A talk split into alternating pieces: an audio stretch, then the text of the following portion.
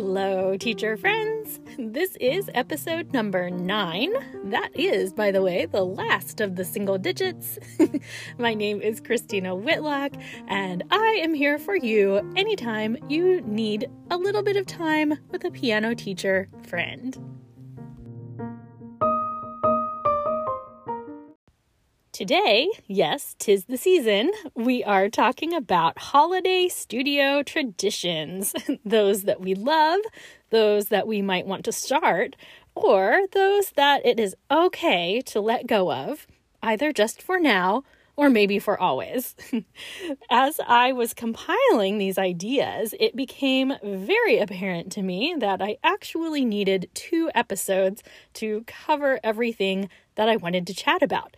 So, strap on your jingle bells, my friend, because here comes part one of Beyond Measure Podcast's holiday reconsiderations if you haven't figured it out by now, um, I love a disclaimer. so here is today's. there are a lot of feelings around the ideas of inclusivity and holiday traditions, and that matters a lot to me. Um, I will say that to me, the sanctity of my celebration of Christmas is not in any way threatened by also acknowledging the fact that lots of other people celebrate other traditions that are meaningful to them this time of year. I do think it's safe to say that the vast majority of us celebrate something in some way this time of year. And I just can't encourage you enough to know your studios, know your people, know their families, and use what you know to approach your families accordingly. The month of December and into January for me should be one of warmth and joy and love and it is just not a good time to alienate other families by failing to acknowledge that they celebrate a different faith tradition than you. So, as you plan whatever holiday festivities or rituals that you plan for your students, just make sure that you are not leaving anyone out or failing to acknowledge the fact that you have likely a variety of opinions and approaches to this time of year. Okay, that's it. Disclaimer over. So, traditions. traditions are beautiful and they're really important. You know, science tells us that our deepest memories come from multisensory experiences, which is why I think holiday time memories tend to stay with us for so long. Because, of course, this time of year we have more things to look at, to listen to, to taste, and to smell uh, associated with this time of year, I think, than any other time. So, knowing that, it's important to me to make sure that I am creating positive memories in my studio this time of year because they're likely to stick with my students for a really long time, if not their entire lifetime. So, just like family traditions, sometimes our traditions are amazing and really fulfilling. Uh, sometimes they're just okay and some are, frankly, just not worth their hassle.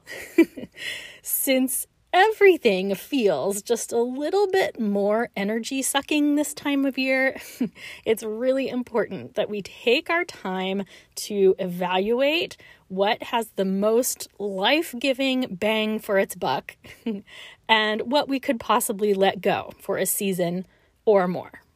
So here's an example. Like many of you, I grew up having a piano recital every December and every May. So when I began teaching, I carried on that tradition, having recitals every December and every May, uh, because that's just what you did.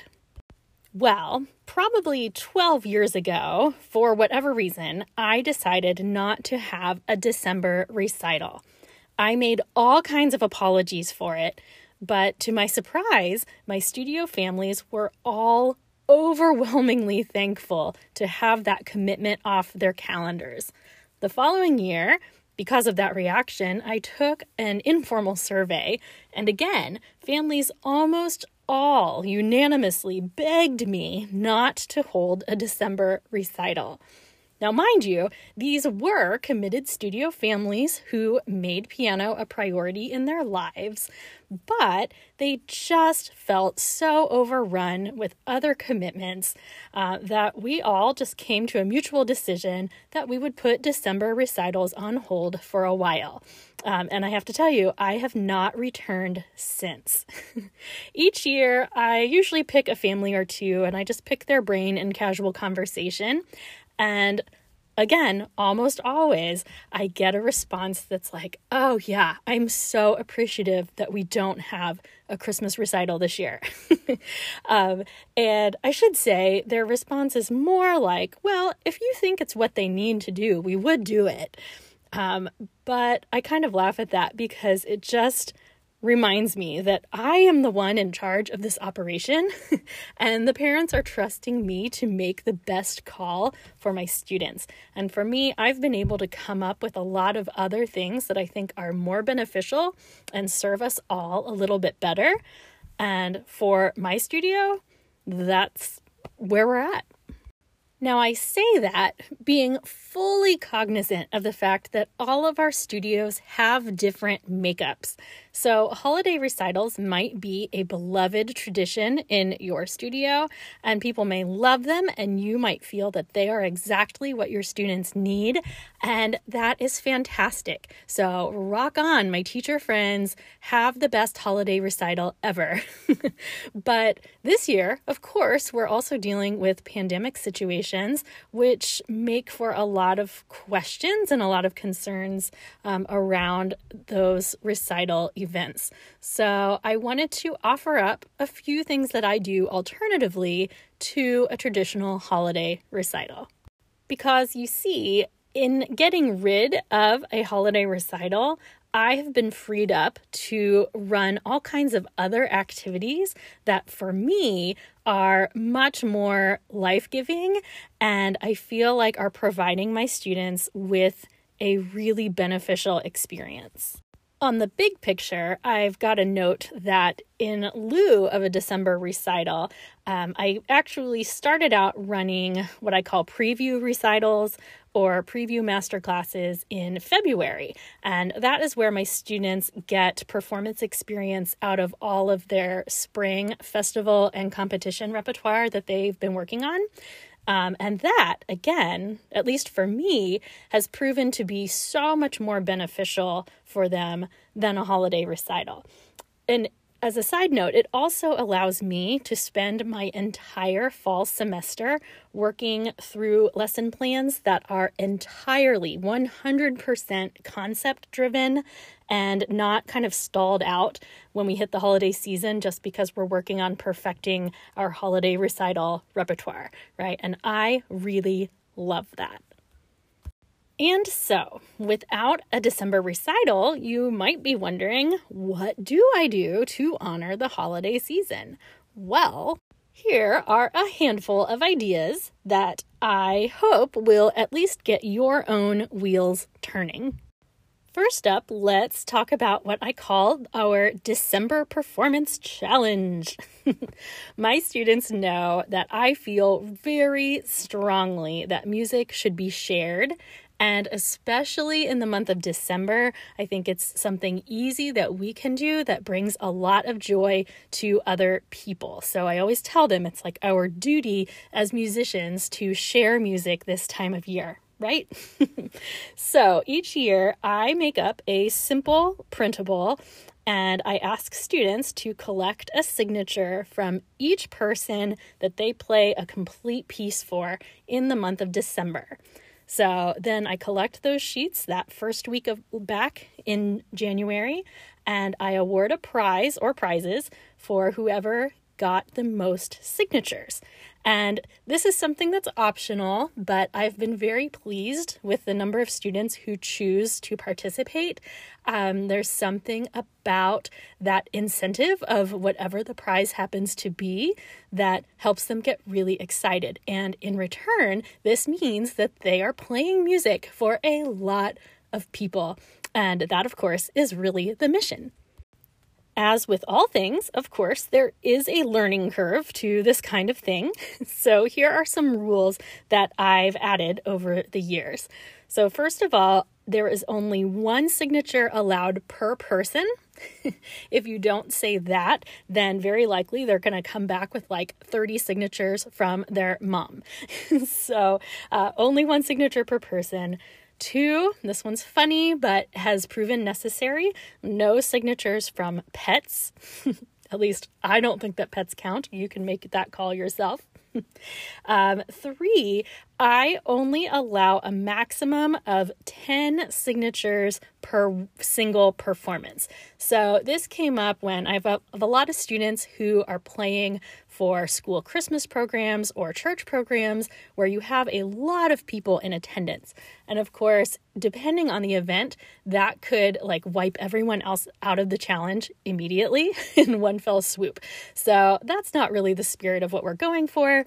So I tell them that for each performance, they can collect no more than 10 signatures. And if they can't actually collect those signatures, I let the parents vouch for them. Um, I've got great, trustworthy families that I don't think are cheating on our holiday performance challenge. uh, in terms of prizes, I've done lots of things over the years, but my best advice is to just go ahead and offer out some cash because I find that nothing is more motivating than cash dollars. and I often won't tell them the award amount because it kind of depends on, first of all, how many winners I would have or how many runners up I might decide I wanted to award if I had some close numbers. So I always tell them, um, you know, that they will win uh, you know, the actual winner will win no less than $20, but it could possibly be more. And that's pretty enticing. As a slight variation, I will tell you that I originally started the performance challenge a few years ago when I was only running it over the weeks we were out on winter break. So I would give them the challenge the last week of lessons for the year, and then that was my way of keeping them playing over the holiday break. And that also works. So if you're listening to this episode a little bit later than the beginning of December, then you could still jump on board and hopefully, you know, get your students excited to stay at the piano over their holiday break. Um, but at the same time, I have just noticed that, of course, if I run it the entire month of December, that means they're more motivated to play the entire month, which I consider a big win. Okay, so that was our December performance challenge. And now I want to talk to you about holiday performance videos. So each year, I use December as a month to record videos of my students playing. And this tends to be a Christmas piece or two, but that is not always the case. You know, if they're working on big competition rep, this is when we'll take a break and really work on recording those pieces. So, as I record these videos the month of December, I spend a great deal of time in the evenings packaging those recordings together into shareable musical gifts for student, family, and friends. So, this is what I do um, I start out by using the app Canva. And in Canva, I create a personalized graphic that usually says something like, A gift for you from Billy and Whitlock Piano Studio. Um, you know, obviously changing that for each student's name. Notice um, that it is non holiday specific. Like if I just say something like a gift for you, that doesn't insinuate any one holiday. and I do include the name of my studio because they end up sharing these things, and it's a nice way to spread awareness of your work around your community. So then I use iMovie on my phone or iPad and I build each student a video that begins with that graphic I made in Canva and then it transitions into a simple greeting from the student, which is usually just them saying, Hey, Merry Christmas, or whatever they want to say. And that transitions into their performance video or videos. Sometimes they record one. Sometimes, if they're on a roll, we'll do two or three. It's really whatever they have recorded well. so, lastly, I end with another graphic from Canva. This is something usually just generic about how fortunate we are to be able to give the gift of music this time of year. Again, non holiday specific and just warm and fuzzy and nice feeling, right? I then upload each iMovie to an unlisted link in YouTube, which allows people who have the link to view the video. That just means it's not running around for general searching on YouTube, but the families can share links with family and friends and text it out um, to whoever they want. I usually send it out to parents the week of Christmas so that they can, again, distribute them as little musical gifts. It's a really lovely tradition that has come to mean a lot to me and I hope for my students' families. Uh, but I do want to offer a fair warning that even after years of doing this, it is a really time consuming process, especially if you have a lot of students. I have 40, which I know is um, a lot to some of you and not very many to others, but um, I do these videos for almost everyone. I have a couple of adults who opt out of the experience, but I also, for the record, do have other adult students who really enjoy the opportunity to have something to share with friends and family. So for me, it's well worth it because it's such a nice way for students to share their talents with family and friends who are near and far. Um, parents love having these videos to share on social media, for the record. and even more so, I just love having these videos to look back on. And each year, I find myself looking back over previous years with previous students, and they are just the most heartwarming memories. I just love them all to pieces. So, for me, the crazy amounts of time, and by the way, the large amounts of storage space required on your devices, for me, that's all worth it. But again, this is something that I've decided is worth it to me. And that does not mean that you are going to feel the same way. So weigh it out carefully and decide if the pros are worth the cons to you, and feel no pressure coming from me saying that you have to do this awesome thing. I also wanted to take a minute and talk about my studio ornament tradition. So, when I was 14 and heading into my first holiday season as a piano teacher, my mom suggested that I make each one of my students an ornament. This is something I grew up watching her do because for most of her career, my mom was a director of nursing. And for most of the month of December, our dining room table was often converted into a crafting center because she would make ornaments for her entire nursing staff. And by the way, that makes 40 students seem like nothing. I didn't always make ornaments for my students in the years that followed, but I will say that I have been on an unbroken streak since 2006, which was the year I got married and established my studio with its current name. So, over the years, I did wise up and begin keeping one of those ornaments for myself starting in the year 2006. So, I do have each ornament saved. And I believe this week on Instagram, I will do a little tour through my ornaments just so you can see the things that I've done over the years. So, if you don't follow me on Instagram, you can find me at Beyond Measure Podcast go ahead and follow me today so that you don't miss that ornament tour later this week. but I will say that some years my ornament has been really simple, almost laughably so, but some are actually really cute too. I do have a few points of criteria that an ornament has to meet before I make it. so, first of all, it has to be non specific to any one faith tradition. Uh, by the way, I've had students who don't even put up Christmas trees still really enjoy these because they just choose to display them as like figurines on their table. so I don't do things like angels or, you know, nativity scenes or anything along those lines.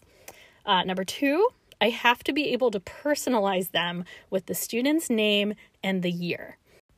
That is definitely limiting in what I can choose. And at the same time, I feel like it just helps my students know that I did something especially for them. Personally, as I am writing their names or painting their names on the ornaments, I always take that as a chance to pray for that student and to reflect on the year that we've had. And I always really enjoy being able to do that. So that's kind of a big deal to me. That probably means more to me than it does to them, but you know, that's the name of the game here, right? so, I do think that this is a fun tradition because I have a lot of students, you know, the first year or two that they get their ornament, you know, they might not think it's that big of a deal, but after several years, they start to treat them like collector's items. And it's really fun to hear them kind of duke it out over who has the ornament that dates back the furthest or who has the most Whitlock Piano Studio Christmas ornaments, or what have you.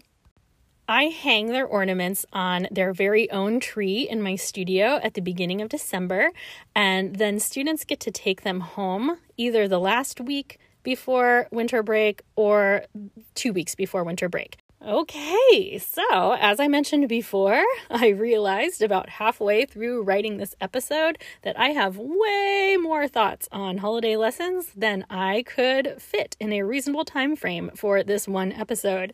So be sure to catch me back here next week when I offer up part two of our holiday reconsiderations. Um, I promise the strategies that I share next week will still be usable this year.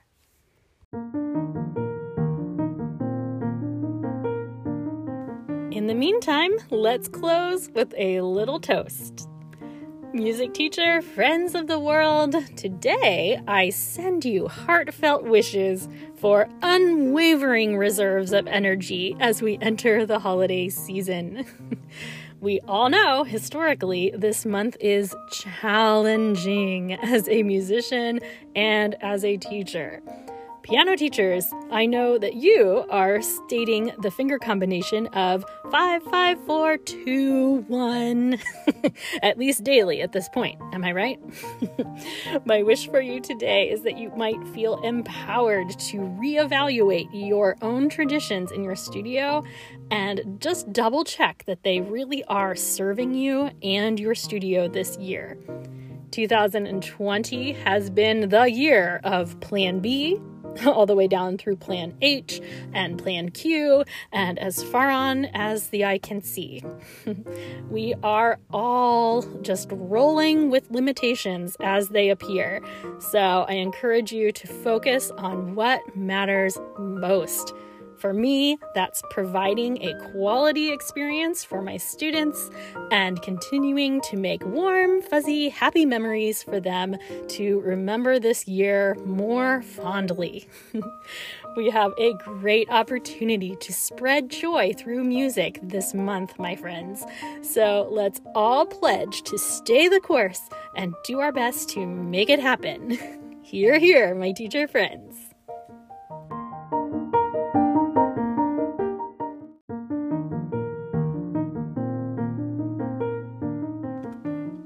Okay, that is a wrap on episode number nine. So be sure to follow Beyond Measure Podcast on Facebook and on Instagram so you don't miss some of the accompanying visuals to this podcast this week. As I said, next week we'll take a look at some other strategies including how you can bring some love to nursing homes even in the midst of a pandemic, as well as a tried and true way to use sounds of the season to give your students a greater sense of agency at their instruments. I have a little experiment to share, which helps bring generations together, and I'll even include a pretty funny story from some Christmas studies past.